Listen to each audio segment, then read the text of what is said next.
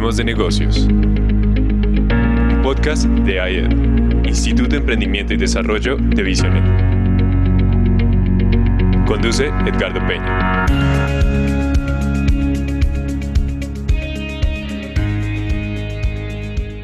Buenas noches, queridos oyentes. Aquí estamos otra vez con Hablemos de negocios, como siempre, aquí en punto de las 6 de la tarde, hora colombiana, todos los lunes así sean festivos, aquí estamos y muy contentos de poder compartir con ustedes este espacio.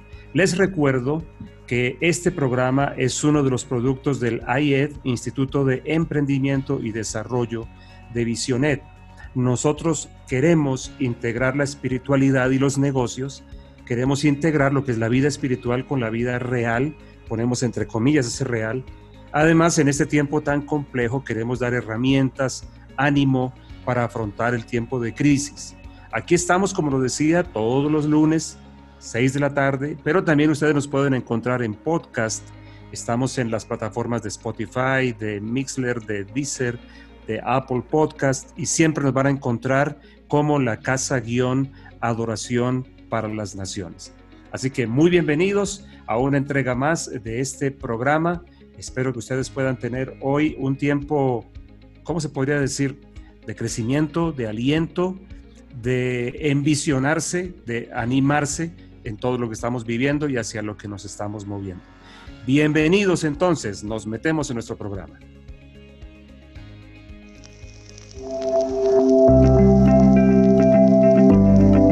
Temática del día.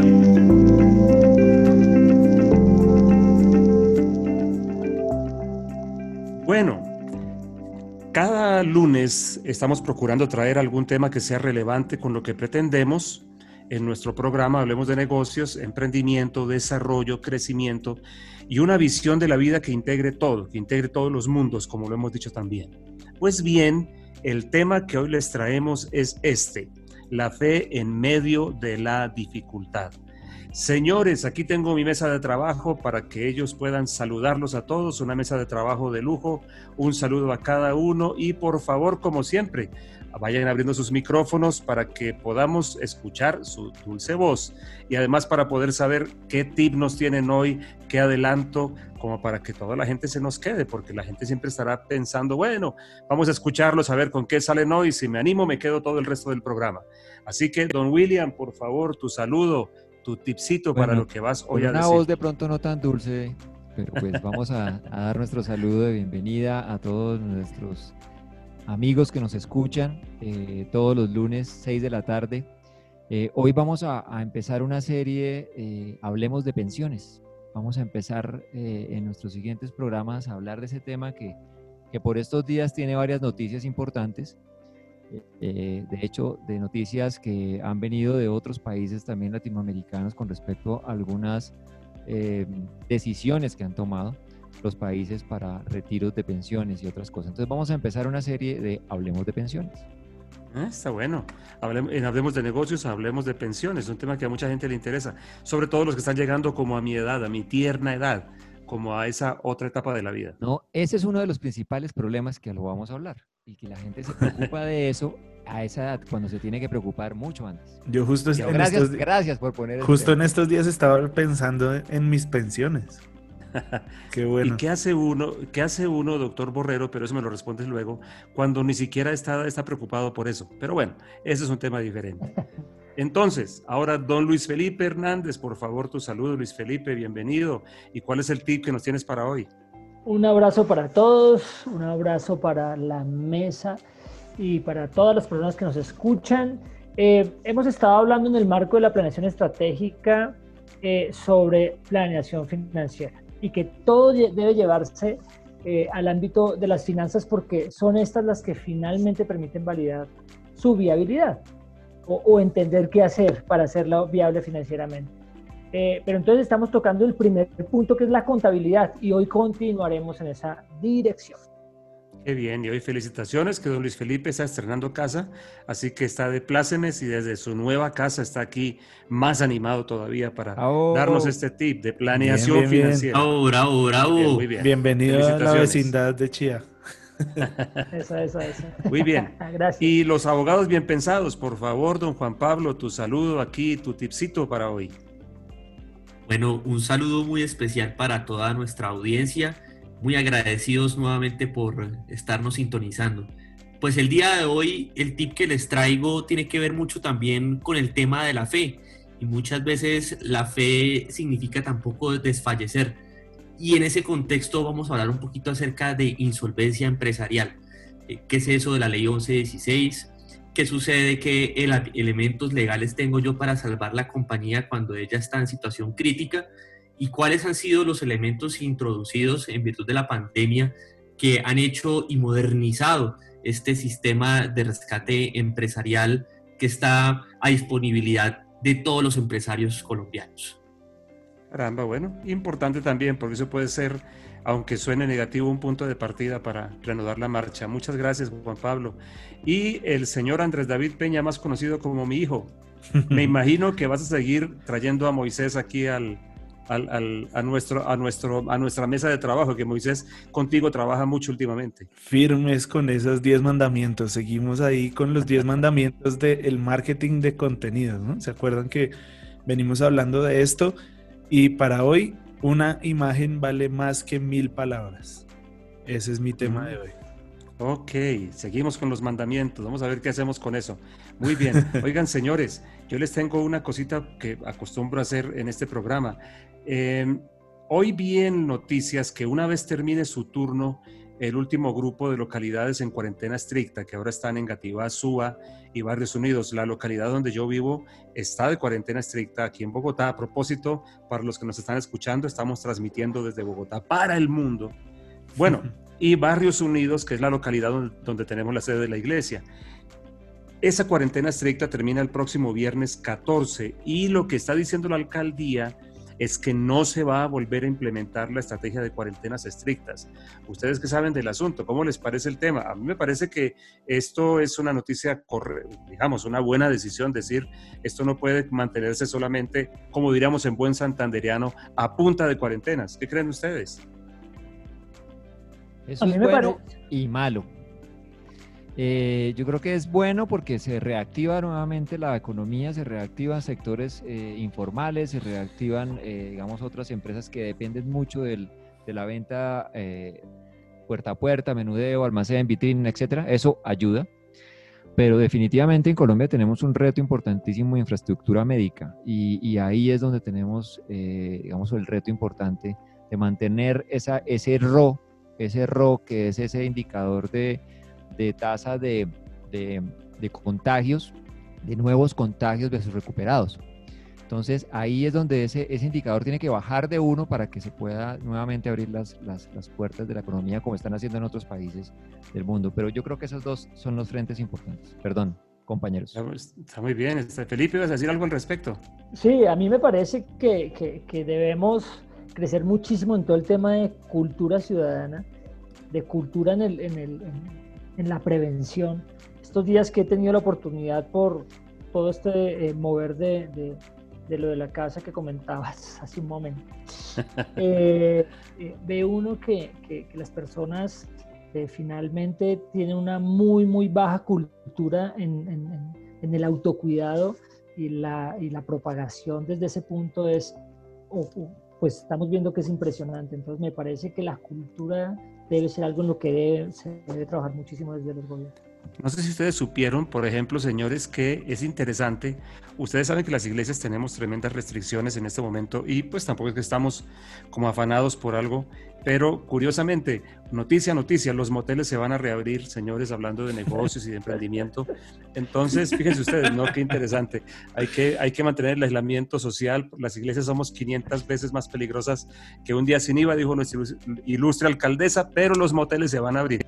Bueno, yo no sé si... Hay que mantener el aislamiento social, pero no el sexual, pastor. Yo creo que es eso. yo no sé si será un tema que nos interese a nosotros. Hay que, reactivar, hay que reactivar la economía. hay que reactivar la economía. Muy bien muy bien, dejemos, dejémoslo hasta allí. Yo, sí quería hacerte un, apunte, y es que eh, sobre el particular lo que decía Feli sobre la cultura, yo les quiero contar que tuiteé hace dos días. puse lo siguiente, COVID-19 llegó al conjunto residencial donde, donde vive mi mamá en Bucaramanga. El inaugurador murió siendo un irresponsable porque nunca usó tapabocas y se, y se paseaba por el conjunto como Pedro por su casa. Allí mismo viven mis tías, de, tías abuelas de 89 y 90 años. Se imaginarán la ansiedad. Dios mío, bueno, yo pensé que el comentario iba a venir por el lado de los moteles, pero bueno, menos mal que por ahí no se habló nada. En fin, muchas gracias Juan Pablo, claro, una ansiedad muy grande, la vivimos, yo tengo a mi madre en una situación de riesgo permanente, permanente, en este momento tiene aislamiento extra por causa de su enfermedad en su propia casa. Es un asunto tremendo todo esto. Pero bueno, esta, esta fue la noticia de hoy. Se terminan las cuarentenas en Bogotá el próximo viernes y eso me parece una noticia importante para comentar. Ya llevamos algunos días en bajada de, de, muertes, ¿no? Diarias. Sí, han disminuido. Mínima, pequeña, pero estaba disminuyendo. La, la, verdad es que cualquier disminución en esto cuenta, ¿no? Eso, sí. esa, es, esa es la realidad. Y, y, bueno, seguimos adelante, seguimos adelante, el camino sigue. Y nuestro programa también. Recuerden, señores, que están en eh, Hablemos de Negocios. Iba a decir AIED primero. No, Hablemos de Negocios, que es un producto del AIED, Instituto de Emprendimiento y Desarrollo. Seguimos entonces, nos metemos de lleno en nuestro programa. Editorial con Edgardo Peña.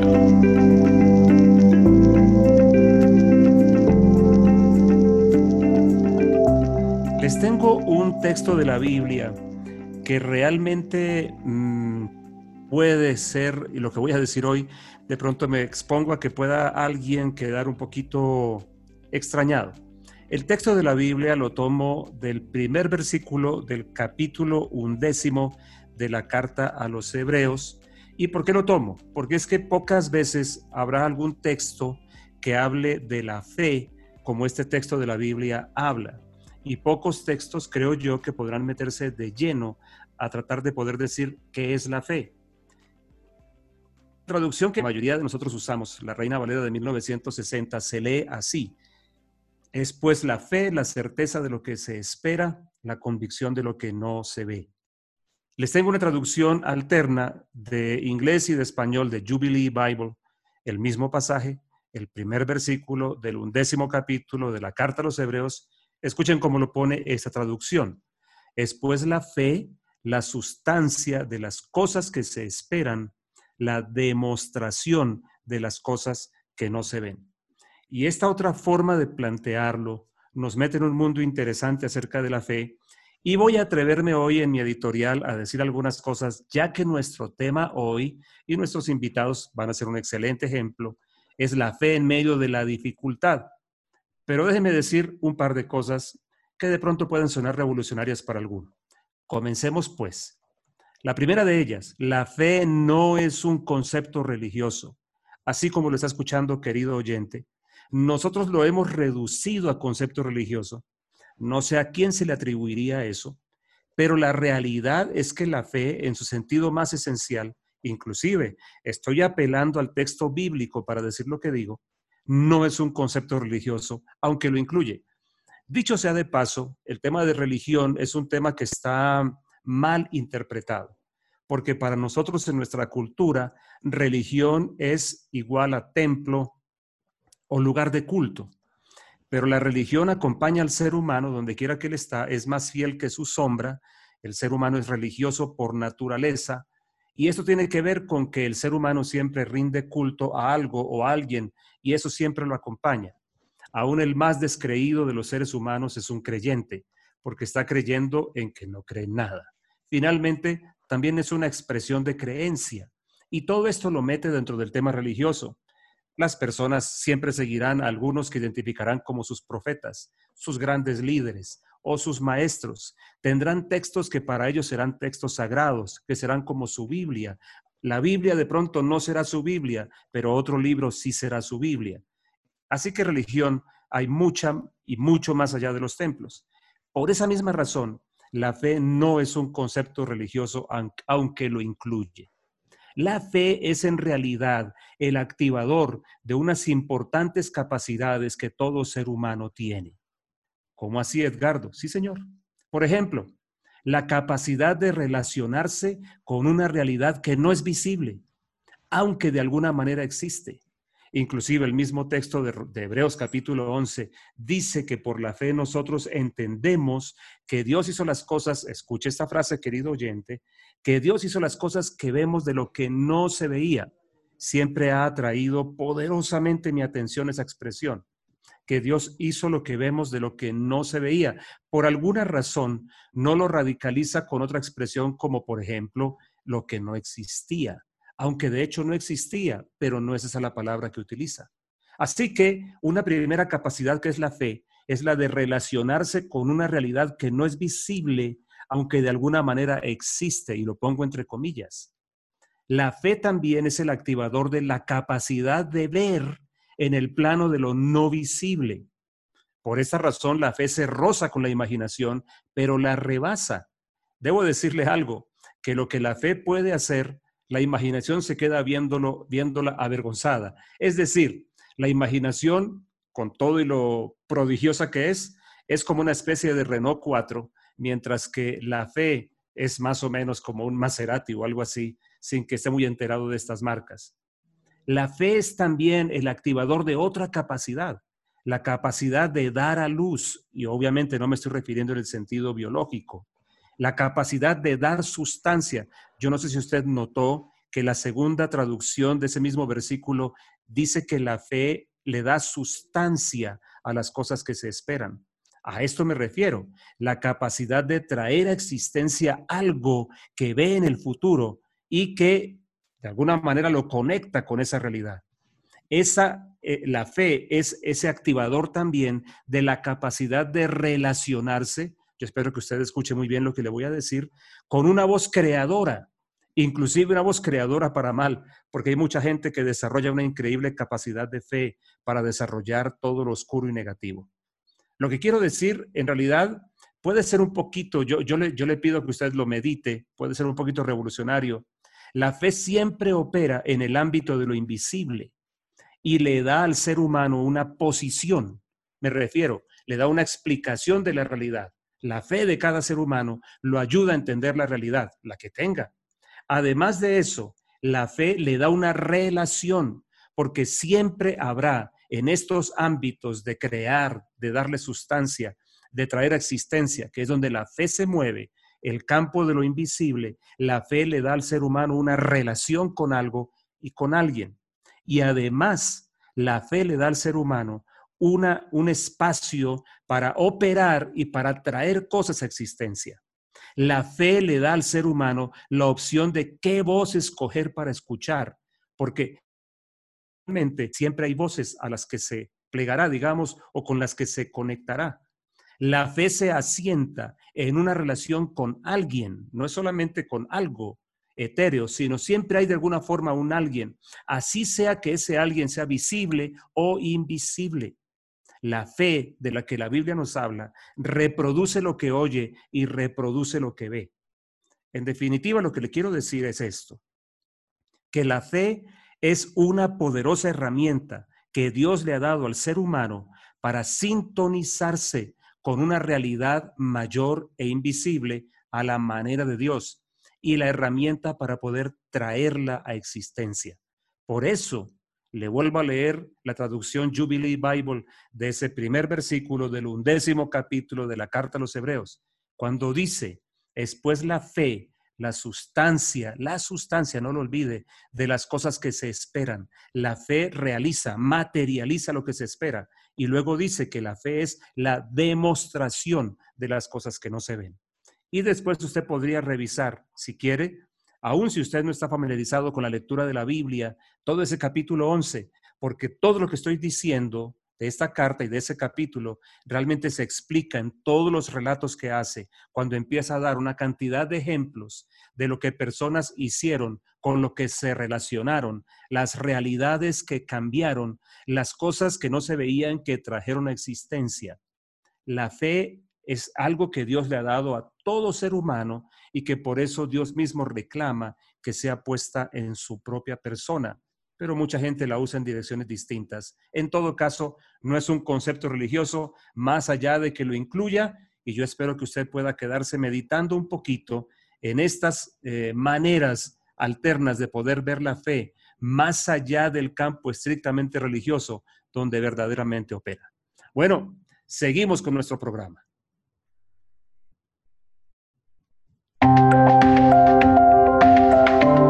Invitado del día.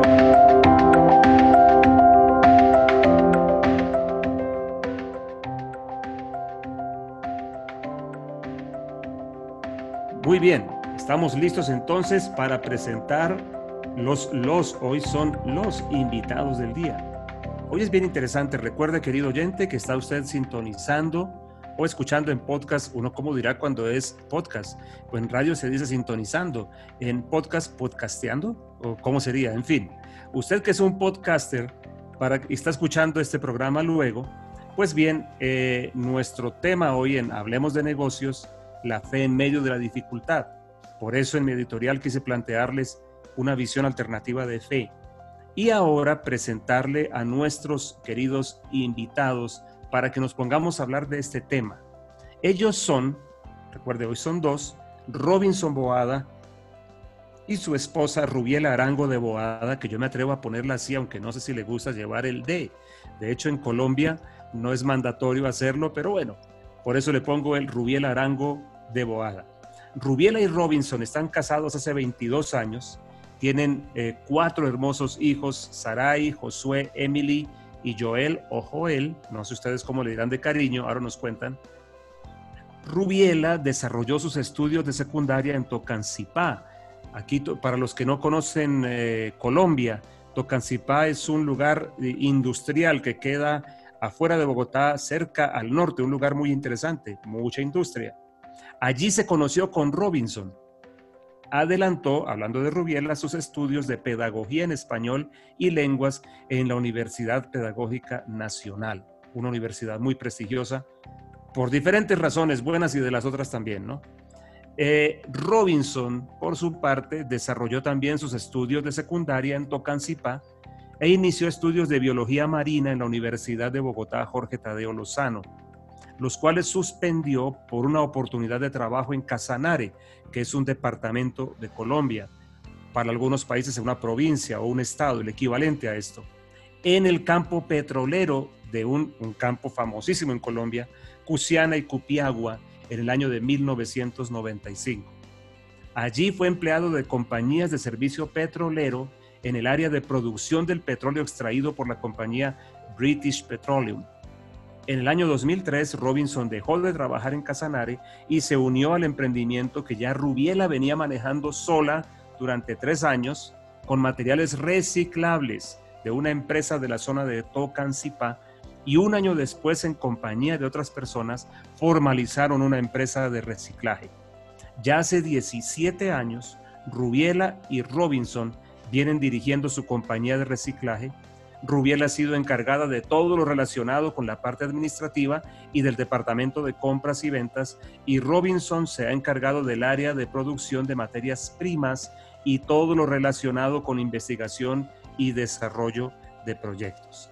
Bueno, aquí un poquito de la presentación de nuestros ilustres invitados de hoy. Rubiela Robinson, por favor, abran sus micrófonos un saludo para nuestra audiencia que ya debe estar como curiosa, curiosa de escucharlos porque todo lo que estamos diciendo es bien llamativo de ustedes.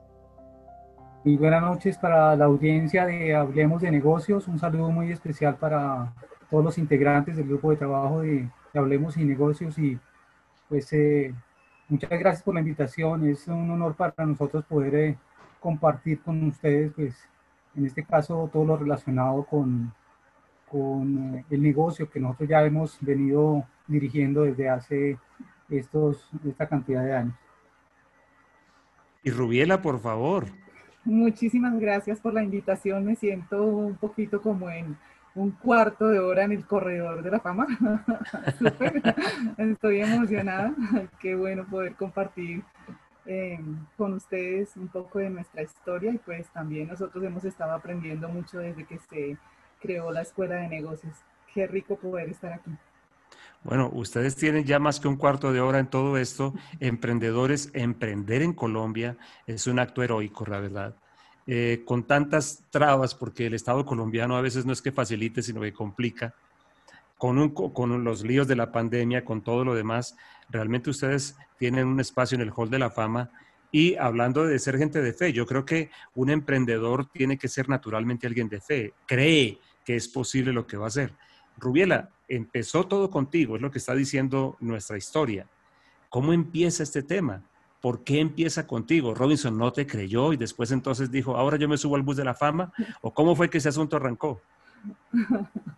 Eh, en realidad, eh, eh, esto empezó no cuando me casé con Robinson, sino desde cuando era niña.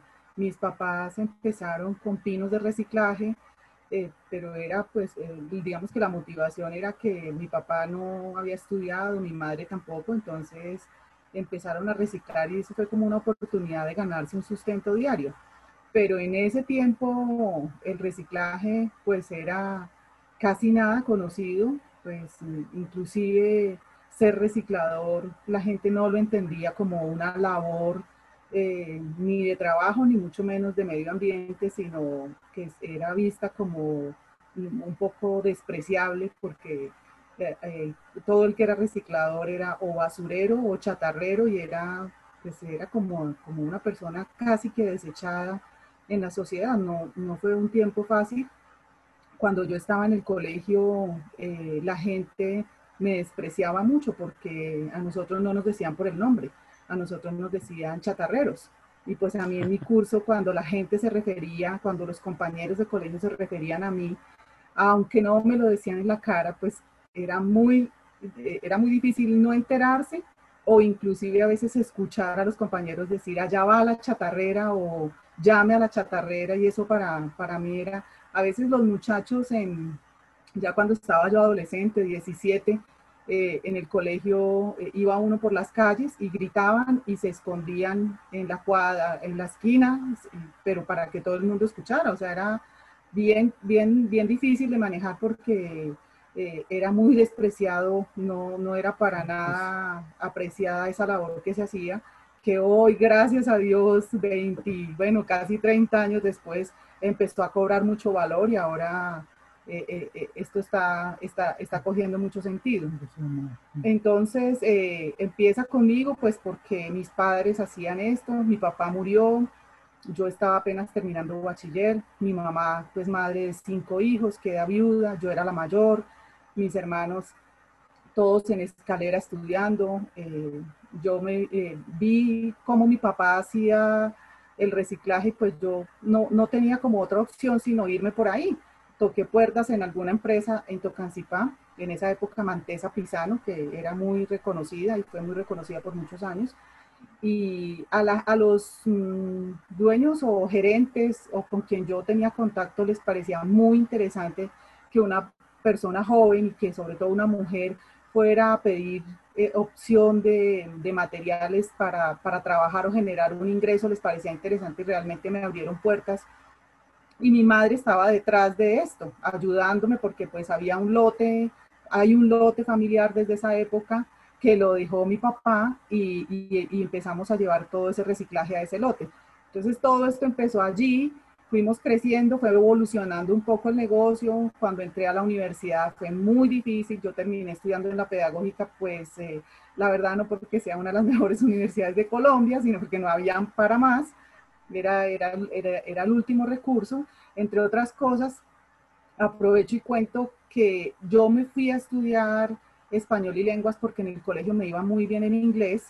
Eh, eh, no, era un colegio donde inglés se veía una vez a la semana pero me iba muy bien en inglés, me iba sumamente mal en matemáticas, entonces yo dije, no quiero estudiar nada que tenga que ver números. Mejor dicho, lo dije textualmente así, lo recuerdo, que los únicos números que tenga eh, la carrera que yo vaya a ver sean las notas, no más. Yo no quiero saber de nada de números porque estaba sumamente frustrada con el tema de números, entonces me fui a dicen, que a los, dicen que a los, abogados les pasa lo mismo, así que no te empanes. Oigan, oigan, oigan, oigan, por favor, por favor. Perdón que te interrumpí, Rubiela, está interesantísimo. Sigue, por favor. Entonces, eh, eh, ingreso a la universidad. Los primeros semestres fueron muy difíciles, no habían recursos. Eh, lo que me generaba una de las empresas que, que, que conseguimos para trabajar reciclaje, pues solo generaba para los transportes, era muy limitado todo el tema de recursos, pero como en la mitad de la carrera pude acceder a, a una nueva compañía que estaba ubicada acá en Tocancipá y que estaba recién llegando a Tocancipá, que se llama Colombiana Kimberly Colpapel. Ellos fabrican los pañales Hoggies y, y bueno, y, y todo temas de protección femenina. Y nosotros tocar, yo fui a tocar puertas, eh, tenía 19 años cuando toqué la puerta allí y les pareció muy interesante y querían conocer a mi mamá, es decir, querían saber cómo era el contexto familiar, el jefe de recursos humanos era el que manejaba el tema medioambiental, yo llegué con mi mamá, pues nos acogieron ahí como unos pollitos, ahí yo veo el tema espiritual, yo estoy viendo ahí el tema espiritual porque esas puertas las abrió el Señor. Eh, eh, ahí hay una combinación de dos factores, en mi opinión. Eh, Dios abriendo las puertas, pero era necesario que nosotros camináramos por ese camino que se abrió. Entonces, eh, había la oportunidad, la oportunidad estaba dada, tocamos la puerta. Yo recuerdo que cuando yo hablé por primera vez en la portería me dijeron, ¿y usted quién es? Para decir, pues, usted no es nadie, ¿Qué, qué, qué, a qué viene a buscar al doctor Francisco? Y yo quiero hablar con él. No, él es un hombre muy ocupado, pues me veían cara de china, decían, ¿esta qué? Entonces me dijeron, no, él es un señor muy ocupado, él no tiene tiempo. Y yo le dije, no importa, agéndeme una cita. No, no se agendan citas. Eh, él está ocupado. ¿Cuánto tiempo lo espero? No, se puede demorar unas tres horas. Recuerdo bien todo lo que pasó. Y yo dije, bueno, no tengo nada más que hacer, yo me puedo sentar en este andén y yo lo espero. Me avisa cuando se desocupe y yo lo espero acá. Y eso hice, hasta que me atendieron. Y entré y cuando ya eh, logré la cita con, con el señor, luego llevé a presentar a mi madre. De ahí sale tremenda oportunidad para nosotros de trabajo, porque salieron eh, empezamos con un reciclaje postindustrial de unos residuos muy bonitos, unas, eh, los pañales los hacen a base de unas telas de polipropileno y esas tales y, y unos plásticos que salían muy limpios, pues es decir, de, eh, la fabricación de los pañales eh, es, es, un proceso limpio, distinto por, de, por ejemplo como al proceso del empaque de alimentos. No es que sea sucio, sino que los empaques de, de alimentos, pues los plásticos pueden salir eh, impregnados de algunos químicos o de algunos residuos alimenticios. En el caso de los pañales era un, proceso, los residuos eran muy bonitos. Esto nos abrió la puerta a nosotros para fortalecer pues nuestro ingreso a la universidad, mejorar recursos en nuestra familia.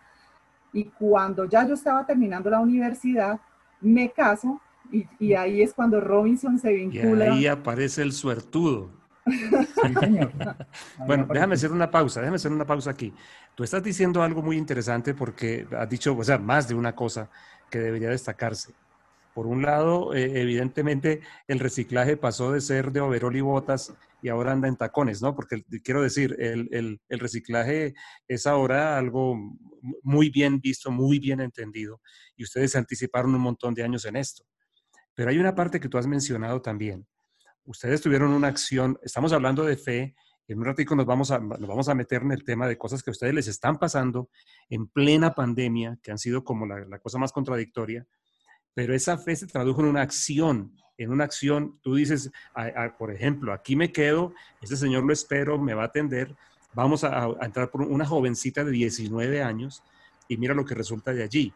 Esa parte ya era motivada por su vida de fe con Dios, ya había alguna conexión con Dios o simplemente estaba la fuerza interior, porque la fe, como estamos diciendo, realmente está siempre allí, la capacidad que todo ser humano tiene de creer para poder empujar hacia adelante. Pero ¿cómo fue esa parte en ustedes, esas, acciones? Porque si algo es la fe, es acción definitivamente.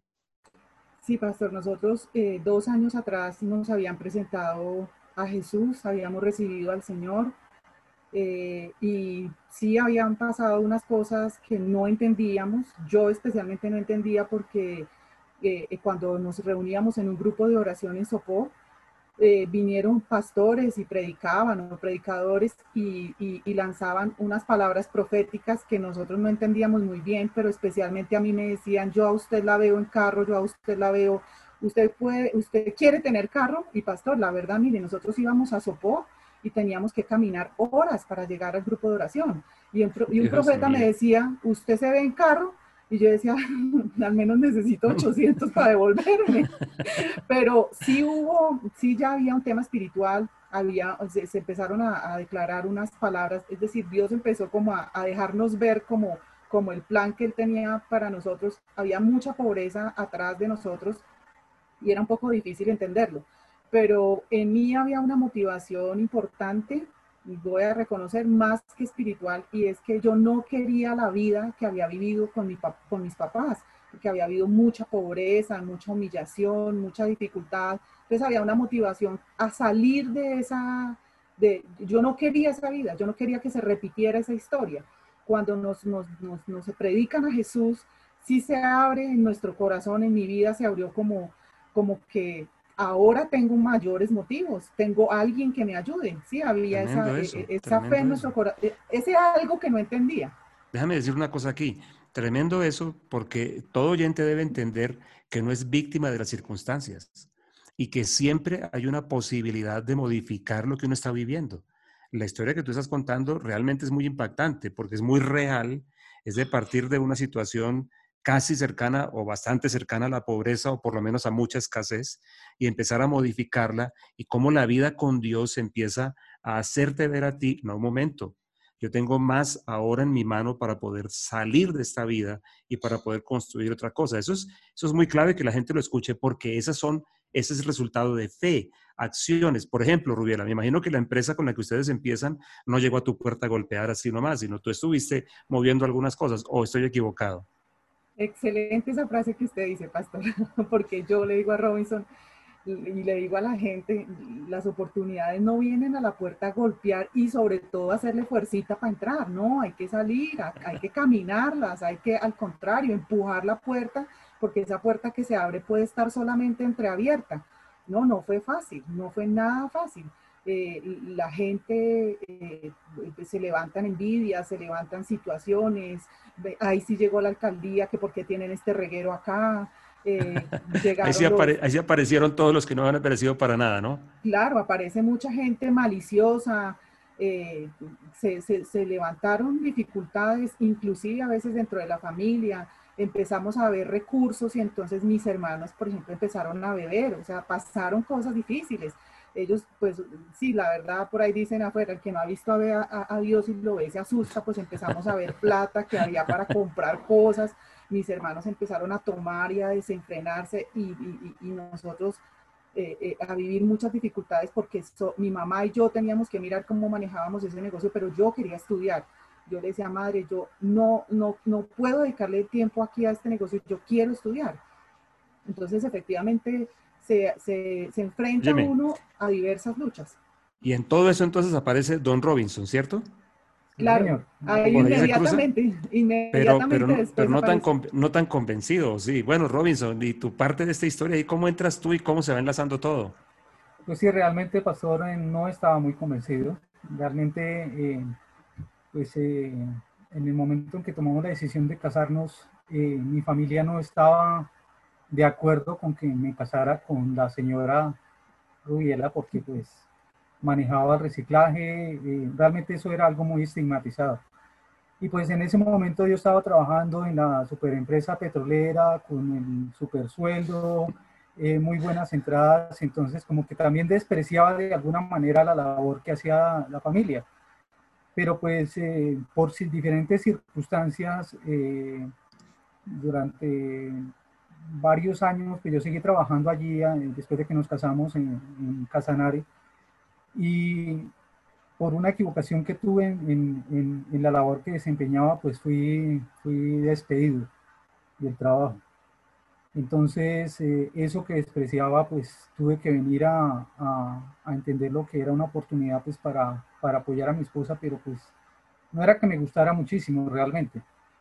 Y pues eh, en ese momento, eh, pues yo no, no, no, había tenido el encuentro con el Señor como sí lo había tenido Rubiela pues realmente eh, yo llegué a los pies del Señor, pero más por simpatizante o por, por estar detrás de Rubiela que porque, porque realmente eh, hubiera tenido e, e, ese toque para, para, llegar a los pies del Señor. Entonces, realmente eh, al perder el trabajo en, la industria petrolera, pues tenía que ponerme a hacer algo. Entonces empezamos ahí como a, a trabajar juntos. No fue fácil, por supuesto porque pues eh, trabajar en, en casa o, con la pareja realmente es una situación que, es difícil de manejar y, más aún cuando no se tiene, en ese momento no tenía al Señor como ayuda. Pero bueno, empezamos a, a, trabajar, se, se unieron varias personas eh, porque pues eh, ya la, la cosa del reciclaje empezó a formalizar, la normatividad ambiental empezó a hacerse un poco más rígida y las personas que sacaban el, reciclaje en, en, alguna, en la empresa que mencionó Rubí, eh, el gerente nos llamó y nos dijo, bueno, aquí no pueden trabajar ustedes como República Independiente si ustedes tienen que unirse no pueden seguir trabajando de forma informal porque pues nosotros ya tenemos que ser eh, muy cuidadosos con el manejo de nuestros residuos y pues eh, los invitamos a que eh, se unan y creen una empresa, porque si no lo hacen van a desaparecer. Entonces, como pues por estar obligados por, por, la empresa, pues nos unimos con algunas personas y se creó, se creó la primera empresa que se llamó Reinsa transformación de excedentes industriales del norte de la sabana. Y ella, y, ella Robinson empezó a creer un poquito, me imagino. Pero, pero, pero espérame que tenemos que hablar más cositas y por aquí tengo a la mesa de trabajo haciéndome señitas y quieren hacerles algunas preguntas. Así que sigamos. William, ¿tú tienes algo para preguntarle a, a, Robinson, a Rubiela? Sí, yo, yo quiero un poco, primero, muy chévere que estén con nosotros. Eh, ustedes son una familia hermosa, de verdad hermosa, que, que aprecio mucho. Y, quiero arrancar con dos, noticias ahí como interesantes. La primera es, ¿ustedes sabían cuánto tiempo en promedio una persona usa una bolsa de plástico? Digan cualquier cosa. ¿Cuánto tiempo en promedio una persona usa, utiliza una bolsa de plástico? Cualquier cosa. Bueno, además de cualquier cosa, podemos decir que 12 minutos, 12 minutos. ¿Y saben cuánto se demora en descomponerse esa bolsa de plástico? 100 años.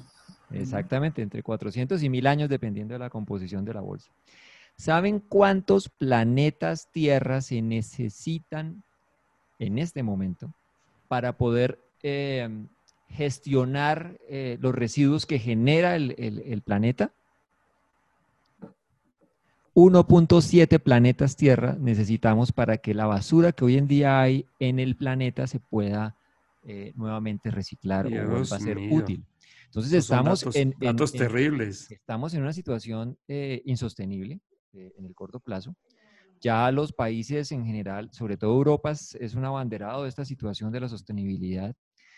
Y aquí es donde van a mi pregunta, y es que ustedes están en un sector, en un negocio que tiene un, una proyección importantísima a nivel global, importantísima. Eh, ¿Cómo ven ustedes hacia adelante su empresa? ¿Cómo se están proyectando ustedes hacia adelante? Esa es mi pregunta. Bueno, eso es una pregunta bastante interesante, William.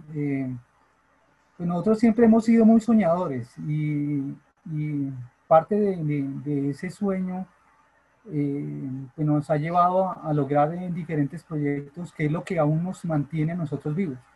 Como lo mencionaba Ruby eh, hace un momento, en, hace muchos años, 20 años alrededor, era muy despreciable el reciclaje. En estos momentos es el negocio de moda por el tema de sustentabilidad eh, y también porque la, la, la exigencia de la normatividad ambiental está apretando, al menos en el tema de la industria, a las empresas y les está exigiendo, bueno, tienen que ponerse pilas porque, por ejemplo, por el tema de, lo que tú acabas de mencionar con el plástico de un solo uso y de esos 12 minutos que de tanto eh, problema le, están generando al planeta, pues eh, muchos quieren hacer lo que, lo que nosotros veníamos haciendo con el tiempo. Pero en medio de ese sueño nosotros eh, vemos que no ha sido casualidad todo lo que ha sucedido con, con, nosotros durante todos estos años, por todas las crisis que hemos pasado, con todas las situaciones, y hemos ido aprendiendo muchísimo eh, sobre el tema del, del, manejo de los excedentes reciclables. Nosotros vemos eh, esto como un negocio a largo plazo que, que va a, a llegar, y ya lo estamos viendo, a impactar a nuestras siguientes generaciones. Nuestros hijos en este momento se están involucrando en la empresa, que eso es algo que, que anhelábamos y, y, vemos que ellos eh, eh, eh, se están involucrando. Entonces, esto es un negocio que va para, para largo rato, pues es lo que yo veo personalmente. Muy bien, muy bien, muy bien. Aquí les tiene algo que preguntar Juan Pablo, porque estamos hablando, nuestro tema hoy, y que, y que por eso también los invitamos, es la fe en momentos tan difíciles como los que estamos cruzando. Juan Pablo creo que tiene algo que quiere decirles al respecto. Sí, señor. Y bueno, eh, Robinson y Rubiela, yo, yo quería preguntarles un poco lo que estuvimos hablando de pronto antes del programa, y es uno, pues partir del supuesto de que a ustedes pues les ha ido extremadamente bien en estos años, pero eh, Robinson me contaba un poco de un tema, una crisis que han tenido hace unos años, pero aterricémoslo a hoy en día. ¿Qué pasó en la pandemia y cómo ustedes atravesaron esta situación y cómo están y cómo, eh, cómo transformaron su negocio y cómo la fe la vieron ustedes ahí en ese momento. Eh, la verdad es que hemos sido como procesados en varias crisis y sí efectivamente en el año 2011 que veníamos en una etapa de crecimiento eh, espectacular, la verdad es que veníamos en una etapa importantísima de crecimiento teníamos alrededor de 20, 25 empleados, unas ventas bien interesantes, una proyección, un desarrollo de proyecto bien interesante y surgió una situación, tuvimos un incendio en el que perdimos el 90% de la empresa y nos tocó volver a empezar. Y cuando eso sucede, hay una pregunta. Yo, yo hice una pregunta al cielo. Yo decía, Señor, no entiendo. Eh, eh, ¿será que nosotros estamos metidos en algo equivocado? Que no, esto no es lo que nos conviene, no, no, no, debemos continuar en esto y estamos metiendo la cabeza y tú quieres que más bien nos vayamos por otro lado. Y entonces podría uno pensar, yo, yo pensaba, yo la verdad me acosté esa noche esperando como una luz del cielo, como una revelación, como un ángel, como un alguien que nos dijera sí claramente o no y, pues sorpresa, no pasó nada, nadie, no hubo voz, no hubo luz, no hubo ángel, no hubo nada. Y, y Robinson al otro día dijo, Rui, nos vamos a trabajar, nos vamos a las seis de la el Único, el único fuego fue el fuego del incendio en ese momento, no hubo más fuegos de nada. ni Mufasa apareció en el cielo ni nada. Nada, Yo, yo, sí, yo, yo sí tuve como esa ilusión pero, tan, pero después entendí que, que eh, eh, Robinson dijo al otro día a las 6 de la mañana, estábamos ahí conmocionados, nos habíamos acostado tarde, habíamos comido mal, vimos de 12 horas quemarse esa bodega, los bomberos, eso fue una, una noticia nacional, fue, a, cerraron la autopista porque no había por dónde más pasar para Tunja, eso fue, fue fuerte el tema. Sí. Y, y en medio de, de, de ver que el momento donde se estaban quemando el trabajo de siete años, pues ustedes se podrán imaginar bastante fuerte.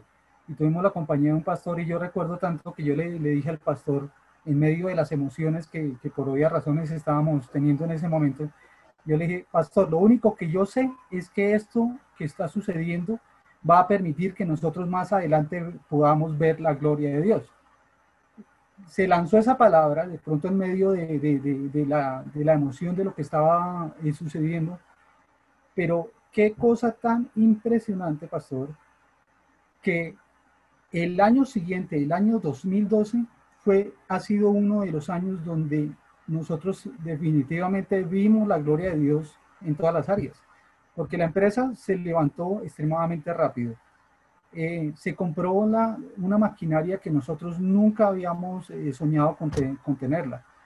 Eh, tuvimos la oportunidad de poder adquirir nuestra casa porque nosotros siempre habíamos vivido arrendando y no teníamos nuestra casa propia. Pudimos viajar al exterior, un sueño que siempre habíamos tenido y, no, no, no, lo habíamos podido lograr, pues quizás por, por tiempo, por falta de recursos o por lo que fuera. Es decir, se, se, se dio la manifestación de, de, del favor de Dios en ese momento. Yo quiero complementar esa parte. Fueron, nosotros sentimos que ese día del incendio se perdieron siete años. El siguiente año, en el 2012, nosotros tuvimos unas ventas impresionantes, una, unas cosas asombrosas, las cuentas no cuadran cómo compramos casa, viajamos, cómo pasó todo, no, no contablemente, perdón Luis Felipe, no cuadran las cuentas. Pero yo tengo que decir que si bien es cierto, ese, ese, ese, año fue maravilloso, tengo que reconocer que fueron necesarios los siete años anteriores.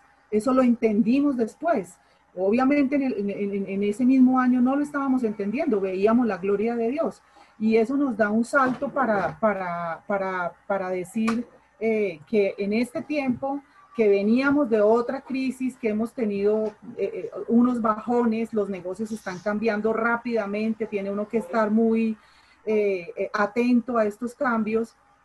surge el tema, viene ahora el tema de la pandemia y nosotros sí, sí sentimos como de, inyección del Espíritu Santo que Robinson ha, ha, sido, ha sido o vive siendo como retanqueado continuamente de un tema de innovación. Le surgen ideas que eh, Robinson tiene la capacidad de desarrollar rápidamente un producto, de reformar una máquina y Robinson no es ingeniero. Entonces ahí hay un tema celestial. Para mí eso es una conexión con lo, con lo espiritual. Indudablemente hay una conexión con lo espiritual, porque Robinson, eh, eh, en, en, la pandemia, ¿qué pasó? Nosotros tuvimos un susto terrible, la verdad lo confesamos, Hemos visto el favor de Dios en otros momentos, pero tuvimos angustia y dijimos, Dios mío, ¿qué va a pasar? Estábamos punteando este año espectacular y no han pasado tres meses y ya toca parar. Oh Dios, ¿qué vamos a hacer? Y Robinson piensa, le, le, venden la idea de desarrollar un lavamanos y en el patio de la casa en esos tres días de, de, simulacro lo desarrolló. Y, y, la verdad, yo lo digo, ni siquiera lo tenía pintado en una hoja, él solamente lo imaginó y lo desarrolló. Entonces ahí está la conexión del tema eh, de lo que Dios nos provee, de lo que Dios nos da, pero también de ponerlo en acción. Entonces el plano puede estar en la cabeza, pero si Él no coge la sierra y corta el bendito lavamanos, pues no habríamos vendido lavamanos. Entonces se articularon varios, varias, varios, y, y, y, y, al final, ¿qué hicimos? Publicarlo, que esa fue la otra cosa, pues, pues ahora véndalo. Entonces, eh, sí, lo publicamos y a ah, cómo nos cogieron fuera de base, ni siquiera teníamos el precio porque no la teníamos clara. No es eso exactamente a lo que nos dedicamos. Básicamente transformamos residuos, pero aquí se generó una oportunidad, la aprovechamos y, y la ahí verdad, Rubiela, la verdad al escucharlos y esto, de, de todo esto está eh, empapado en un ambiente de fe, pero me hace, me hace recordar historias de Eliseo el profeta cuando le dice a una, a una de, las, de, las, de las mujeres que tenía problemas, ¿qué tienes en tu casa? O sea, mira los recursos. Robinson tiene una capacidad de, de crear desde adentro sin ser ingeniero, diseñar. Luego también le dijo, le dijo a esa, misma, a esa viuda cuando recogió todo el aceite, ve y lo vendes y paga a los deudores. No dijo, no dijo que vendiera el negocio, sino que vendiera el producto y se quedara con el negocio. En fin, hay una cantidad de cosas que operan en ustedes de lo que están diciendo que es impactante. Y todo esto en un ambiente de fe. Fe en el sentido de confianza en Dios, pero fe también en el sentido de acciones. Ustedes fueron actuando. Tú lo acabas de decir muy bien. Sí, él tuvo la idea en su cabeza, pero esa idea no se hace sola. Las manos aplicadas para poder construir ese, ese ¿cómo se, cómo se podría llamar? ¿Lavamanos también? Ese lavamanos portátil, ese, eso que ustedes hicieron que fue tan ingenioso, ¿no? Pero bueno, una cosita más, ya nosotros les cuento, nos pasamos del tiempo de la sección con ustedes, pero esto está súper interesante. Y por aquí Felipe dice que no se aguanta, además lo dejaste tocado con el tema de la contabilidad, que la contabilidad no dio, y eso como que no le gustó mucho. Pero ahí tiene Felipe una pregunta para ustedes. Ok, es que me hicieron volver al año 2003, eh, porque estaba yo en la universidad y veíamos una materia que se llamaba Desarrollo de la Personalidad Emprendedora. Y una de las de, los desafíos era hacer un plan de negocios, un plan de negocios. Y yo tenía la oportunidad de, compartir con un compañero que era que, que, sus papás tenían un negocio de reciclaje eh, eh, que habían crecido, pero no sabían cómo hacerlo crecer. Entonces mandaron a su hijo a la universidad para que él pudiera ayudarles a desarrollar su negocio. Y me acuerdo una de las cosas que decía eh, el, maestro decía que la riqueza de las organizaciones en el futuro estaría en el correcto manejo de, la basura.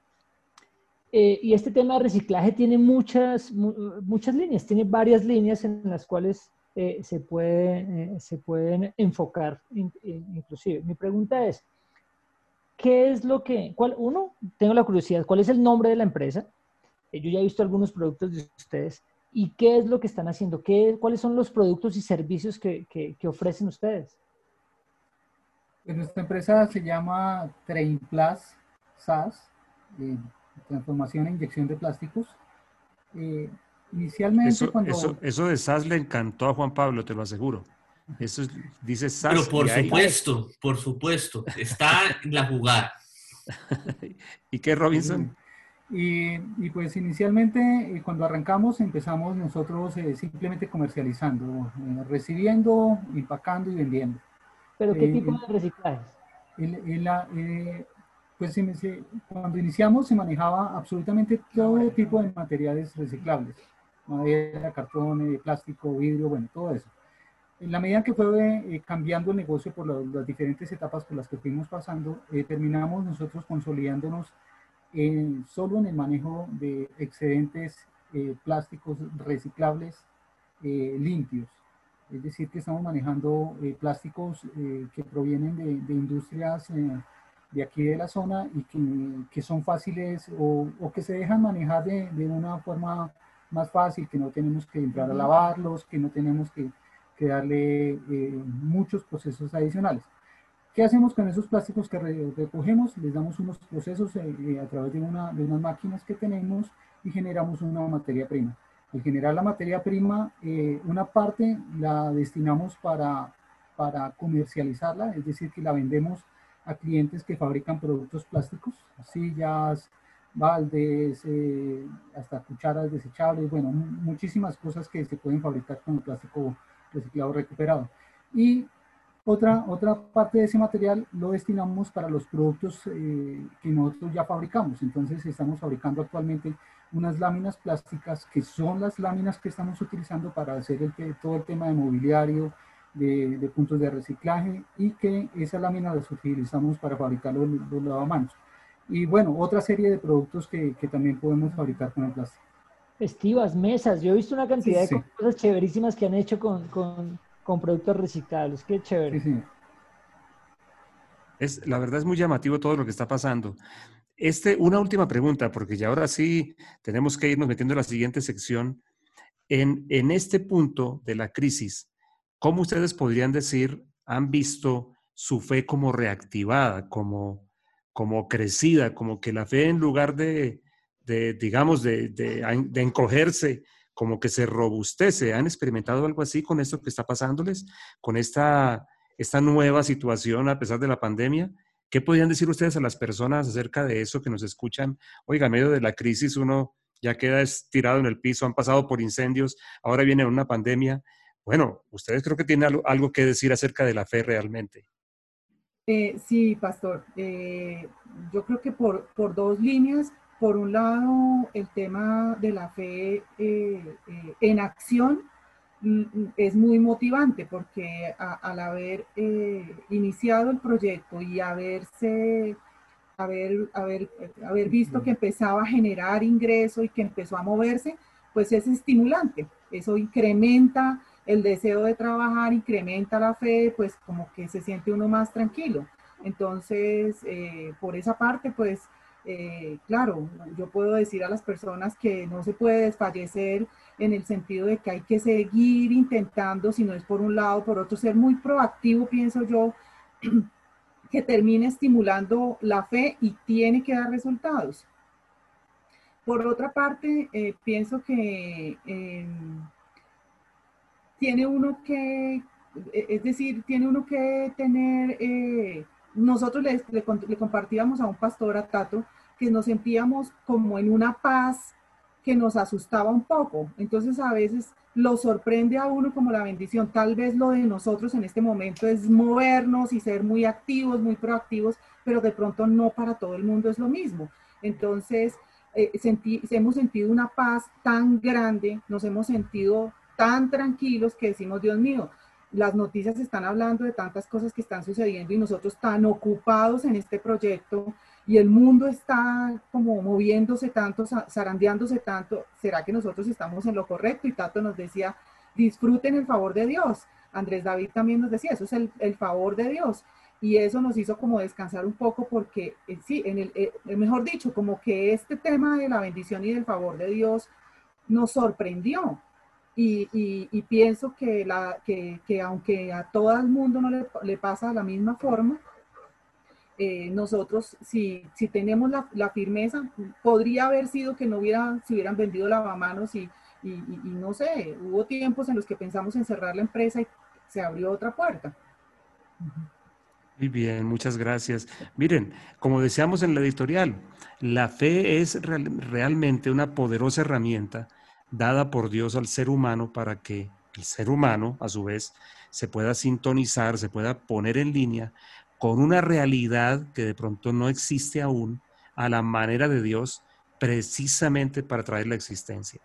Realmente el tema de la fe para mí es un asunto apasionante que tiene que sustraerse como, como simplemente del contexto de la religión, entre comillas. Y creo que ustedes, Robinson y Rubiela, son una expresión de eso, porque ustedes han decidido que su capacidad de fe está en dirección de lo que Dios dice, puesta en la persona de Jesús y además puesta en todo lo que Dios les muestra para su emprendimiento. Porque otra persona puede tomar su capacidad de fe y mandarla en otra dirección. En todo caso, realmente eso que ustedes han vivido es una es un aliento para mucha gente. Muchas gracias, Robinson y Rubiela. Que yo quisiera quedarme con ustedes aquí y despachar la mesa de trabajo y quedarnos hablando solamente, pero no, no, no, no, no.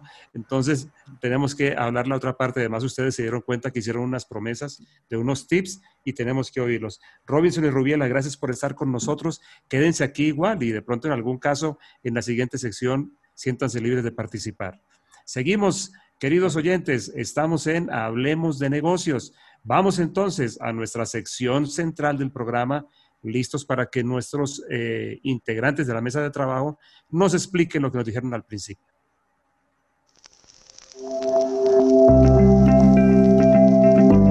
Ahora hablemos de negocios. Bueno, señores, sin mucho preámbulo, Don William Borrero, tú por allá nos dijiste, a ver, yo anoté por aquí, que ahora va a ser, hablemos de pensiones y que uno debería estar ocupado de eso y los que ni siquiera los 60 casi estamos preocupados de eso. En fin, ¿qué es lo que nos quieres hablar del tema de las pensiones? Bueno, hay mucho que hablar de ese tema y, de traerlo siempre a memoria, eh, sin importar la edad, sobre todo a las personas jóvenes, pero sin importar la edad porque es un tema de cultura, de ahorro y de previsión, de ver hacia adelante. Eh, y vamos a, a, empezarlo a hablar en los, programas siguientes. Hay muchos, muchos temas para tratar aquí que seguramente muchos de nuestros oyentes eh, tienen dudas al respecto, eh, tienen preguntas también en, este, en esta línea. Entonces vamos a ir avanzando en varios frentes de este tema de Hablemos de pensiones dentro de Hablemos de negocios. Entonces, pero recientemente ha pasado un tema muy importante y digamos que es importantísimo hablarlo y es dos proyectos de ley que están pasando en el tema pensional eh, por estos días. El primero es eh, el retiro parcial de pensiones. Eso es una realidad ya en otros países de Latinoamérica, puntualmente en Chile, solamente el mes pasado lo aprobaron eh, de manera rápida en, en, la Cámara y en el Senado. Y ya hoy en día, de hecho desde la semana pasada, están retirando el 10% de los ahorros pensionales que tienen los chilenos en las AFPs o, administradoras de fondos de pensiones. Eso ya en Colombia eh, está como un proyecto de ley del Partido Liberal. Eh, es muy probable que pase. Hay, hay unas, unas condiciones que tienen que ser personas que están inactivas, es decir, que no eh, vienen cotizando hace seis meses al menos y pueden retirar una parte. Eso está en proyecto. Muy probablemente va a pasar en estos próximos días, semanas, eh, y eso es un tema que está muy, siendo muy importante por todo el impacto que puede llegar a tener, porque no se ve. Mm, digamos que lo único que se ve es la noticia muy buena de retirar parte del ahorro, solamente los que están en las AFPs, los que tienen la plata en, pensiones, en, perdón, en colpensiones o en el sistema de, prima media, allá no hay ahorro, allá lo que hay es semanas cotizadas, eh, entonces no pueden retirar. Solamente los que están en los fondos privados. Eso es un tema importantísimo y que en la medida en que la noticia salga y, el decreto, y esta ley se dé, vamos a traerla al programa ya, ya para hablar un poco más al detalle de esto. Y otra cosa muy importante en el tema de pensiones, también ley que se viene y que se está tramitando, es el, el traslado express de pensiones. Si las personas ya cotizaron al menos 750 semanas y están eh, y quieren trasladarse en los últimos 10 años próximos a pensionarse, se van a poder, si esta ley llega a sancionarse favorablemente, trasladar de un régimen a otro eh, sin necesidad de, hacer eh, demandas o ningún tipo de, esfuerzos judiciales adicionales. Eh, eso tiene muchos, muchas, digamos, detrás razones. Una muy importante es obviamente el fondeo que el gobierno tiene en el corto plazo, que necesita recursos para toda la situación que estamos viviendo. Los números preliminares pueden ser un número alrededor entre 20 y 40 billones de pesos. Em, pero pues eso está por verse.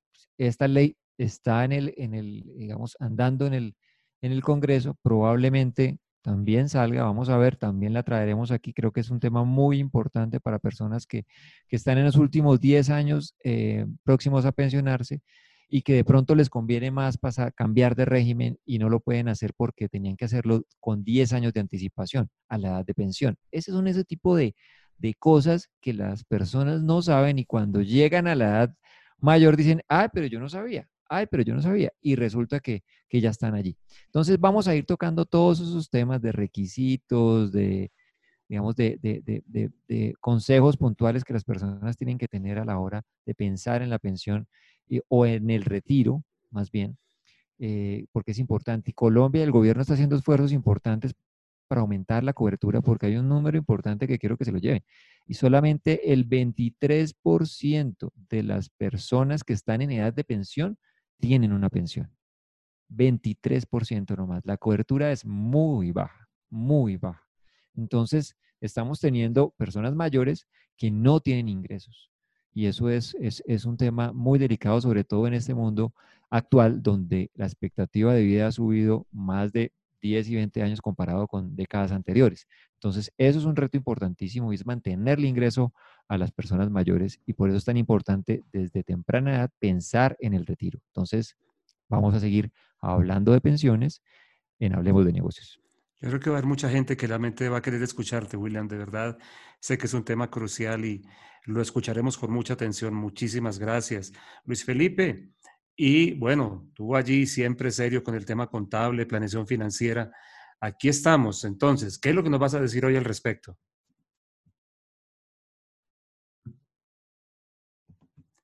Creo que Luis Felipe se nos fue.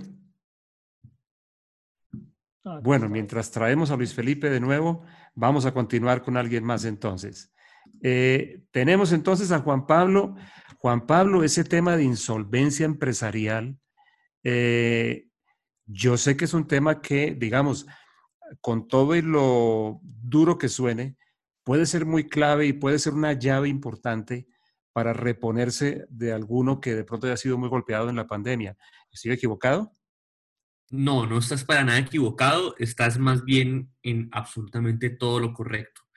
Pues resulta que los asuntos asociados a la insolvencia también están relacionados con lo que o está o podemos equipararlo con lo que tradicionalmente hemos denominado la quiebra.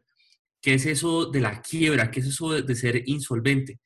Pues eh, hemos tenido una evolución normativa en nuestro ordenamiento colombiano y de hecho a nivel mundial, donde hace apenas 100 eh, años se le consideraba eh, a aquel persona que tenía un destino infortunado en su empresa como una especie de delincuente, una especie de, persona deshonesta que incluso cuando entraba a ese tipo de procedimientos, eh, inmediatamente le compulsaban copias a la fiscalía para que empezara a investigar presuntas conductas fraudulentas y delictivas.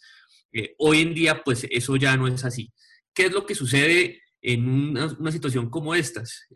llegan situaciones imprevistas o mi estrategia no funcionó o hay algo dentro de la compañía que definitivamente no funcionó y me encuentro que definitivamente no puedo eh, atender todas mis obligaciones con los ingresos que estoy teniendo.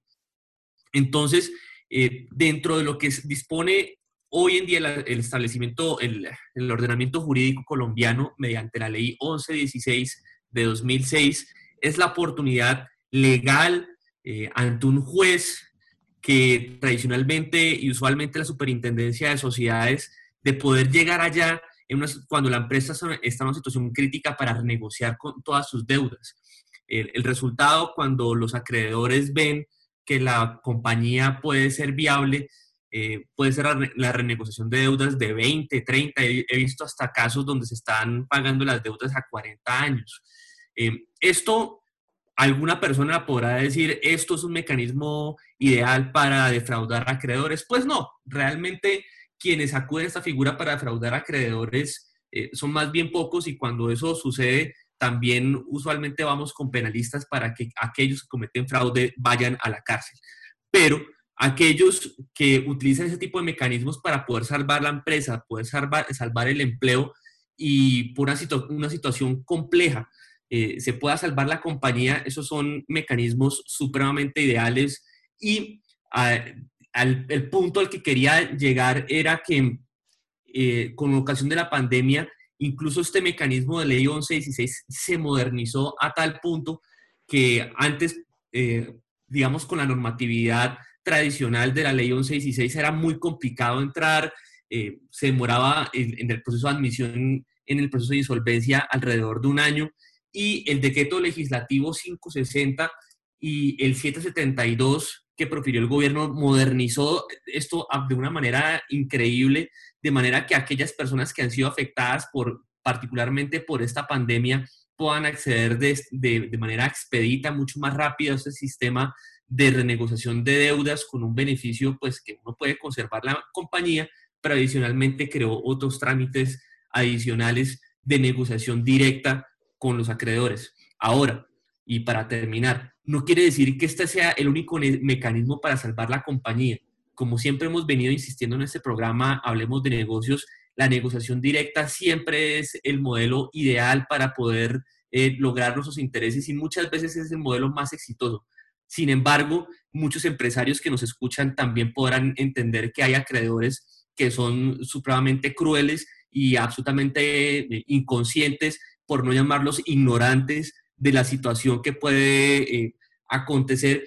Y por ello em, esta situación de negociación forzada a las acreencias puede ser un mecanismo ideal para salvar una compañía y salvar, por ejemplo, eh, hemos visto compañías de 40 años de tradición que cometieron algunos errores, la situación económica no fue muy adecuada y en un lapso de, de, de 5, 10, 15 años la compañía volvió a salir adelante y esos empleos que ha generado pues se han podido conservar. Eso es muy interesante, Juan Pablo. Yo te pediría, me pongo en el lugar de un oyente y yo creo que esto además, después lo, lo podemos conversar más. En lo personal, yo experimenté algo así. Yo he visto, por ejemplo, también eh, situaciones que son conocidas por todos, que tal vez tú consideres la posibilidad de hablar de esto de nuevo y hablar varias veces más en este programa, porque me parece que aquí hay una llave que puede ser importante para alguna persona, que se le quite todo ese tabú que a veces se tiene sobre el tema, que una persona pueda ser tratada correctamente, porque un acreedor tiene de todas maneras unos, de, perdón, un deudor tiene también, debe tener también unas opciones eh, dignas de poder resolver su vida financiera y creo que leyes como estas se las, se las ofrecen, ¿no? Así que te pediría eso, por favor. Claro que sí, vamos a seguir hablando de eso porque tenemos que también contarles un poco a nuestros oyentes cómo fue que esto evolucionó normativamente a qué es lo que tenemos hoy, sin olvidar que no solamente esto es para el comerciante, también la persona que dice yo soy un trabajador normal, pero las, las pero quedé despedido y, y no sé qué hacer, las deudas me están acabando. También desde el año 2012 existe una cosa que se llama proceso de insolvencia para personas no comerciante que cumple fines muy similares con trámites muy similares que realmente lo que hacen es en un principio de solidaridad, pero no solamente un principio de solidaridad, sino un principio de preservación de la empresa, pero también un principio de la misma dignidad humana. Y la dignidad humana es que por más que yo sea eh, deudor, no quiere decir que yo estoy vendido totalmente en esclavitud. Entonces, por supuesto, que vamos a, continuar. Muchas gracias. Tiene derechos el acreedor, tiene derechos el deudor también. Luis Felipe, ¿pudiste, lograste hoy, sí, ahora sí, conectarte de nuevo por, en, todo el tema de planeación financiera? ¿Cuál es, ¿Qué es lo que nos vas a decir hoy? ¿Ya estás por ahí? Claro que sí. Eh, pues veníamos hablando que no se puede hacer un plan financiero si no se conoce la realidad financiera de un negocio, o no puede declararse en insolvencia, mi querido abogado, si no se tiene claridad de, de su realidad financiera o no. Por supuesto que no. Los estados financieros es lo primero que mira el juez del concurso a la hora de, de admitir y a la hora de que el promotor vea la viabilidad y los acreedores vean la viabilidad del negocio. Exactamente. Entonces, ahí con eso es, reafirmar lo que hemos venido hablando de, de, de, la importancia de la contabilidad y cómo desde ella se construyen los diferentes informes contables y los posibles indicadores financieros, que es un poco a lo que vamos a hablar. Es decir, que lo que decíamos en el programa anterior de las personas que nos llevan una contabilidad o que la llevan en un cuadernito, que la llevan en un Excel o están desorganizados o decíamos que en el peor de los casos, entonces tienen una doble contabilidad, pues es algo que hay que poner en regla y la invitación es a implementar la contabilidad eh, eh, a tener organizado todo su registro y que todos sus movimientos eh, realmente sean evidentes en, ella. ¿no? Hoy hay varias aplicaciones, inclusive unas gratis que, que, lo permiten. Hoy cada vez es más fácil esto, pero definitivamente se debe tener un profesional en la materia. es decir, hay que tener un contador. Muchas veces en los emprendimientos o en el desarrollo de las empresas no valoramos correctamente el tener un buen contador. Y, te quiero pedir un favor, querido oyente, si, si no eres un profesional en el área, no te la des de contador, porque eso te saldrá muy mal y te saldrá muy caro. Y a la hora de escoger entre la herramienta y el contador, pues hay que tener mucho más cuidado en escoger el profesional, porque un mal contador te puede llevar a graves problemas en tu negocio. Eh, en la experiencia hasta el cierre del negocio.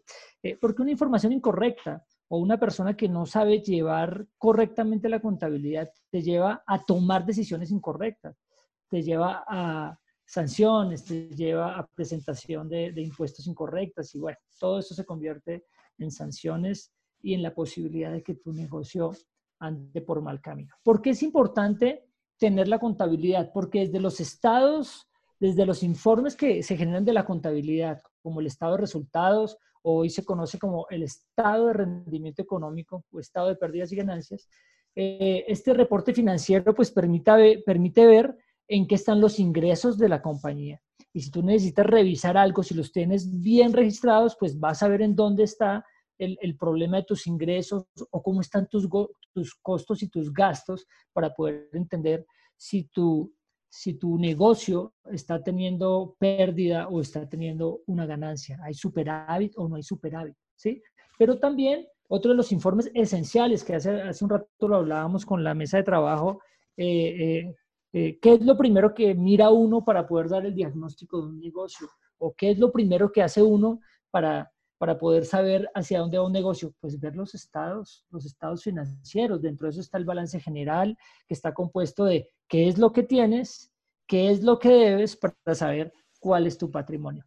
Pero también parte de lo que vamos a estar hablando es eh, eh, dando algunos tips sobre indicadores financieros que se, deben, eh, que se deben tener, que son esos indicadores financieros y de gestión que inclusive personas que son, no son muy expertas en las finanzas son muy fáciles de establecerlos y van a funcionar muy bien para todo este tema de, del plan financiero. Dentro de esos indicadores tenemos el de liquidez, el de eficiencia, el de eficacia, el de desempeño, el de productividad, endeudamiento y todo el tema de diagnóstico financiero. Así que lo que viene es un tema interesante y pues aquí seguimos conectados en Hablemos de Negocios y no olviden, si no son contadores, no se metan a hacer.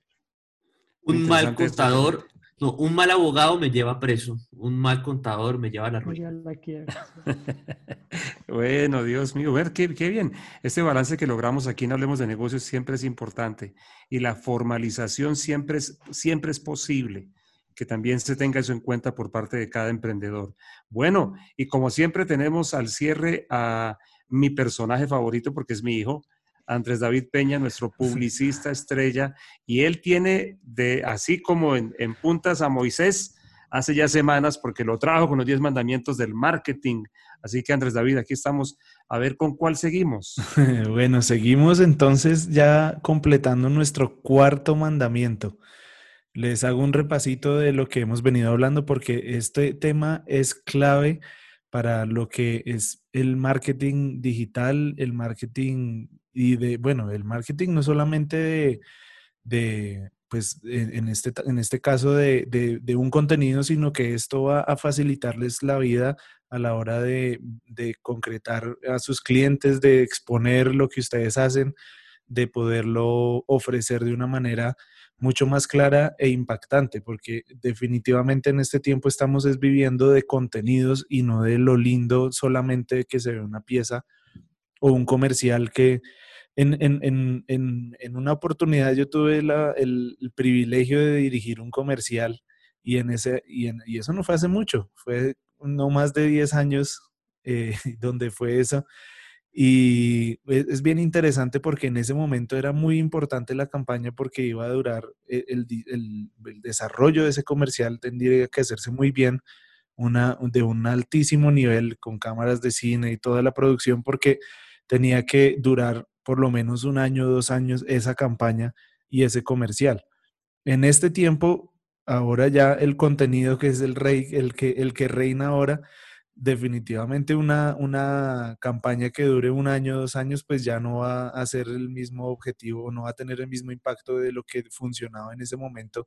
Y ahora ustedes ven que los contenidos de, de campañas, las estrategias de campaña, aunque se maneja la misma estrategia y no se puede salir de la estrategia porque ese es uno de los mandamientos, sí necesita ir cambiando la forma y tiene que ir generando más y más contenido y esa es la clave y, yo espero que alguno de los oyentes que nos está oyendo en esta sección de marketing y de publicidad lo entienda y lo copie porque es que esta es la clave para poder eh, estar, eh, digamos que, sumergido en el mundo de, de las ventas, de darse a conocer, porque todo al final es contenido, todo lo que hacemos y al final lo que, lo que hace que se diferencie nuestro producto de los demás es el contenido, lo que nosotros mostramos de por qué lo que hacemos es diferente. Entonces decíamos que el primer mandamiento era que fuera un contenido útil, que construyera, que, le diera una información y les, les hacía el ejemplo del chef Rausch que estaba compartiendo sus recetas en Instagram y, uno y en Facebook y uno dice, pero ¿cómo va a compartir su secreto? pues está compartiendo el secreto y nunca va a ser lo mismo que uno lo prepare en la casa a lo que él prepara en su restaurante. Y voy a querer no solamente hacer su receta para sentirme un chef profesional, sino que también apenas ahora en esta cuarentena voy a querer ir a, voy a querer ir a, compartir eh, y a comerme un plato de esos que hace Rausch allá. Segundo, entonces, hay que elaborar una estrategia, clave eso. Y por eso ahí es donde se diferencia el gestor de contenidos que usted puede conseguir que hizo un curso de diseño y le hace sus fichitas de contenido y eso a un publicista o a un diseñador gráfico que ya está formado, que tiene experiencia, que le va a ayudar no solamente a desesperarse frente a lo que está sucediendo, sino a mantenerse en la estrategia. Tercero, hay más gente que puede generar contenido. No tiene que caer todo sobre los hombros del gerente, del dueño, sino que además puede apoyarse de su equipo, ponerlos a escribir blogs, ponerlos a hacer programas de radio, hacer podcast, hacer videos, hacer de todo, de todo este tipo de cosas. Hay que, hay que generar una democratización del contenido y pedir ayuda al equipo que está alrededor. Además, se va a sentir apreciado. Todo esto para llegar a nuestro cuarto mandamiento que es sea visual. Por eso les decía que más que una imagen vale más que mil palabras. Y en este tiempo sí que es cierto porque ahora todo es contenido. De hecho, yo no sé, algunos, les pregunto a algunos de la, de la mesa de trabajo, ¿cuántos han, ¿cuántos han hecho un post en Facebook o en Instagram de solo texto en, este último, en estos últimos meses? Solo texto. Yo. ¿Quién más? ¿Quién más? Yo no. Yo tampoco. Imágenes, imágenes y poquitas palabras. Exacto. Ahí está una realidad. Antes, por un dato curioso, antes la gente se detenía a leer el, el texto que se escribía. De hecho, el periódico también era un hit en ese momento pero ustedes ven ahora el periódicos como ADN o Publimetro que son eh, más de, no pueden ser más de dos párrafos de revelar la noticia, de contar el, el suceso, porque la gente ya no, no lo está leyendo. Tristemente, la gente en redes sociales ya no está yendo a la red social para leer un contenido grande. Al contrario, nosotros es como que tiramos un anzuelo, ese sería el ejemplo perfecto. Lanzamos un anzuelo en las redes sociales y pescamos para llevarlo a otro lugar, a donde lea nuestro contenido, a donde lea el video que quiere ver, que queremos que vea o que escuche el programa en este caso que queremos que escuche. Y eso necesitamos que se haga de manera visual. De hecho, la gente ya ni siquiera ve las imágenes. ¿Sabían eso?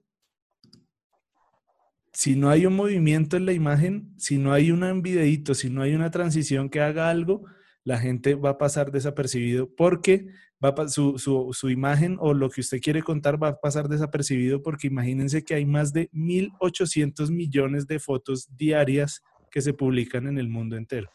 Qué 1.800 millones de contenidos que están saliendo todos los días y por eso nuestra imagen tiene que ser una imagen que valga muchísimo, que exprese más que mil palabras, más que un párrafo de texto. En una sola imagen tenemos que enganchar a la gente para que sea llamativo lo que nosotros queremos que ellos vean.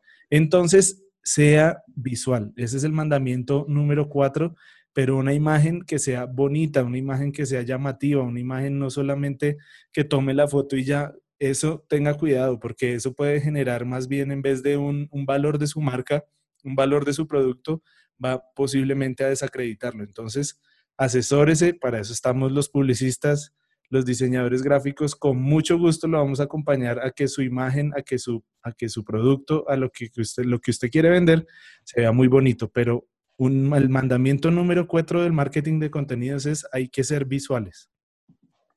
Bueno, como diríamos en buen colombiano, se le tiene. Aquí tenemos lo que ustedes quieran, se tiene de todo como en botica. Ese dicho nunca lo entendí, pero bueno, imagino que funciona en este caso. Muchas gracias, Andrés David. Bueno, señores, ya vamos llegando al cierre de este programa que ha sido tan interesante. Estoy seguro que los oyentes lo están disfrutando. Y vamos con la ñapa. Somos de la cultura de la ñapa en Colombia para los que nos escuchan de fuera del país, es como esa cosita extra que uno da cuando le compraron, me compraron cinco panes, le doy el sexto, y cositas así. Aquí va nuestra ñapa entonces con nuestro glosario. Glosario.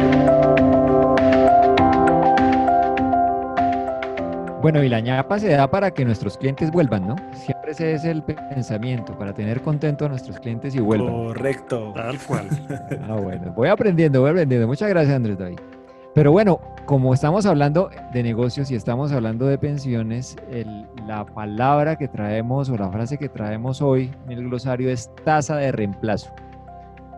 Muchas personas no conocen eh, qué significa la tasa de reemplazo. La tasa de reemplazo es simplemente el porcentaje relativo que hay entre el ingreso que termina teniendo la persona jubilada o pensionada versus el ingreso que tenía en, su actividad laboral o anterior a la pensión. Ese, ese porcentaje depende mucho de, muchas cosas. Eh, en, el, en el caso del régimen de prima media, el porcentaje depende de la cantidad de semanas cotizadas. Entonces ese porcentaje puede ir, puede variar entre el 60% y hasta el 75, 78%, dependiendo de la cantidad de semanas. Y ahí es donde hay una gran discusión hoy en día con respecto a, este número. Ya es, yo ganaba X y, estoy recibiendo después de pensionado X eh, menos el 50%. Es decir, el 50% de X es mi tasa de reemplazo. Y ahí es donde hay muchos retos a la hora de llegar a esa etapa de jubilación donde necesitamos tener un muy buen presupuesto para poder vivir con esa eh, pensión que voy a recibir. Ahí hay que prepararnos para ese tiempo también y de esa es la tasa de reemplazo. Caramba, caramba. No paramos de aprender. Bueno, señores. Yo aprendí, hoy aprendí, hoy aprendí. los queridos oyentes, ya estamos llegando a nuestro cierre. ¿Cómo les parece todo esto, Robinson, Rubiela? ¿Qué tal todo lo que uno aprende de estos caballeros, no? Señor, aprovechamos para, para agradecer eh, este emprendimiento, como usted lo ha llamado, Pastor, porque definitivamente es una gran oportunidad para adquirir conocimiento de cosas que, que realmente mm, por algunas circunstancias nosotros no, no, hemos tenido el alcance. Y el ramillete de, de panelistas es espectacular. Eh, nosotros eh, damos gracias a Dios por, eh, por este espacio que, que han abierto aquí en Iglesia de la Casa. Gracias por acompañarnos en esto. Y es verdad, ese es un emprendimiento. Este es el hijo de, un hijo del COVID, este Hablemos de Negocios. Señores, por favor, abran sus micrófonos. Vamos a despedirnos antes de cerrar el programa. Sus voces de, de invitación o de despedida, de lo que quieran decir. Muchas gracias a, a Rubiela y a Robinson eh, por, por, estar con nosotros, por compartirnos su vida, que esa empresa ha sido parte fundamental y, y de su vida. Muchas, muchas gracias. Queremos bendecirlos, bendecir a su empresa. Eh, lo, que, lo, que, viene delante de ustedes es impresionante, de verdad que yo los veo y, y, piensen en grande, porque Dios los va a llevar en grande. Y a todos nuestros oyentes, siempre aquí puntuales a las seis los lunes, los esperamos para seguir hablando de negocios. Bueno, una buena característica de un emprendedor es la persistencia. Y, hoy quiero honrarlos a, a Robinson y a, y Rubiela por su persistencia y por, y por saberse levantar y, y volver a caminar. Que el Señor les guarde, les siga permitiendo crecer en su negocio y un abrazo para todos nuestros oyentes. Buena semana. Bueno, eh, un saludo muy especial a nuestros oyentes y yo me voy pensando acerca de sean visuales y yo me quedaba pensando sobre la cantidad de personas que creemos que hacemos cosas bonitas en PowerPoint y lo que hacemos es desacreditar nuestra marca. Por el amor de Dios, en serio, no es porque sea mi amigo, pero consultemos el publicista, porque así como creemos que cantamos bonito, a veces, muchas veces también creemos que nuestras piezas son bonitas. Ay Dios, sí señor, buena despedida. Sí, tal cual, tal cual. Uno necesita a alguien que le diga, no, no de una manera ofensiva, pero que le diga la verdad bien, bien bonito para, para poderse ajustar. Y, de, y Rubiela y Robinson, gracias por, por, estar acá. Yo tengo uno de sus productos aquí en, en mi escritorio eh, y, mi hijo también tiene un escritorio increíble hecho del material que ellos hacen. Y de verdad, este, este, este, este nuevo tiempo de, de, la empresa de ustedes va a ser increíble con todo esto y ya, ya van a conocer un poquito más de ese mobiliario que viene, ¿cierto? Pueden, eh, ¿Dónde los pueden seguir a ustedes en redes sociales? En Facebook nosotros tenemos una marca para nuestro mobiliario y en Instagram que, se, que es arroba ecology con Y, arroba ecology plastic, terminado en K. Perfecto, entonces ya saben, síganlos ahí porque vienen cosas increíbles. ¿no? no hay en Colombia algo como lo que ellos están haciendo. Y es de verdad, es en serio. Solo en Europa y en pocos lugares de Europa es, se está haciendo lo que ellos están comenzando a hacer. Bien, este muy bien. Y a todos los oyentes, gracias. Recuerden que nos pueden seguir en nuestro podcast, en Spotify, en Deezer, en Apple Podcast y en Mixler. Y nos encuentran como la casa-adoración para las naciones y ahí encuentran Hablemos de Negocios y también ahora en, en, Spotify nos pueden seguir en la playlist de Hablemos de Negocios y ahí van a encontrar todos los podcasts de Hablemos de Negocios sin tener que dar tanta vuelta y les vamos a compartir también ese link. Pero por favor, si ustedes consideran que este es un contenido importante, no solamente para ustedes, sino para gente que ustedes conozcan, no duden en compartir este contenido porque la idea es que sea útil, no solamente para informarnos, sino para poner en práctica y que nuestros negocios, nuestro emprendimiento sea cada vez mejor. Qué bien, qué bien. Querido oyente, recuerde que la fe es una poderosa herramienta dada por Dios al ser humano para sintonizarse con una realidad invisible a la manera de Dios y traerla a existencia. Bueno, estamos llegando así al cierre de nuestro programa, ha sido muy buen programa. Este programa, como ya lo dije al principio, es un producto del IED, Instituto de Emprendimiento y Desarrollo de Visionet, donde buscamos integrar espiritualidad y negocios, la vida espiritual con la vida real y queremos dar herramientas, dar ánimo, dar, eh, ¿cómo se puede decir?, contenido, como lo dice mi hijo, uno de los mandamientos, de los 10 mandamientos del marketing. Eh, en fin, queremos enriquecer su vida y animarlo a que usted pueda ser un emprendedor o crezca en su negocio y en su vida también. Ya saben que aquí estamos todos los lunes, ya se lo dijeron mis compañeros de la mesa de trabajo, así que sin más, nos despedimos no sin antes expresarle que es nuestro deseo y nuestra oración que usted sea prosperado en todas las cosas y que tenga salud, así como prospera su alma.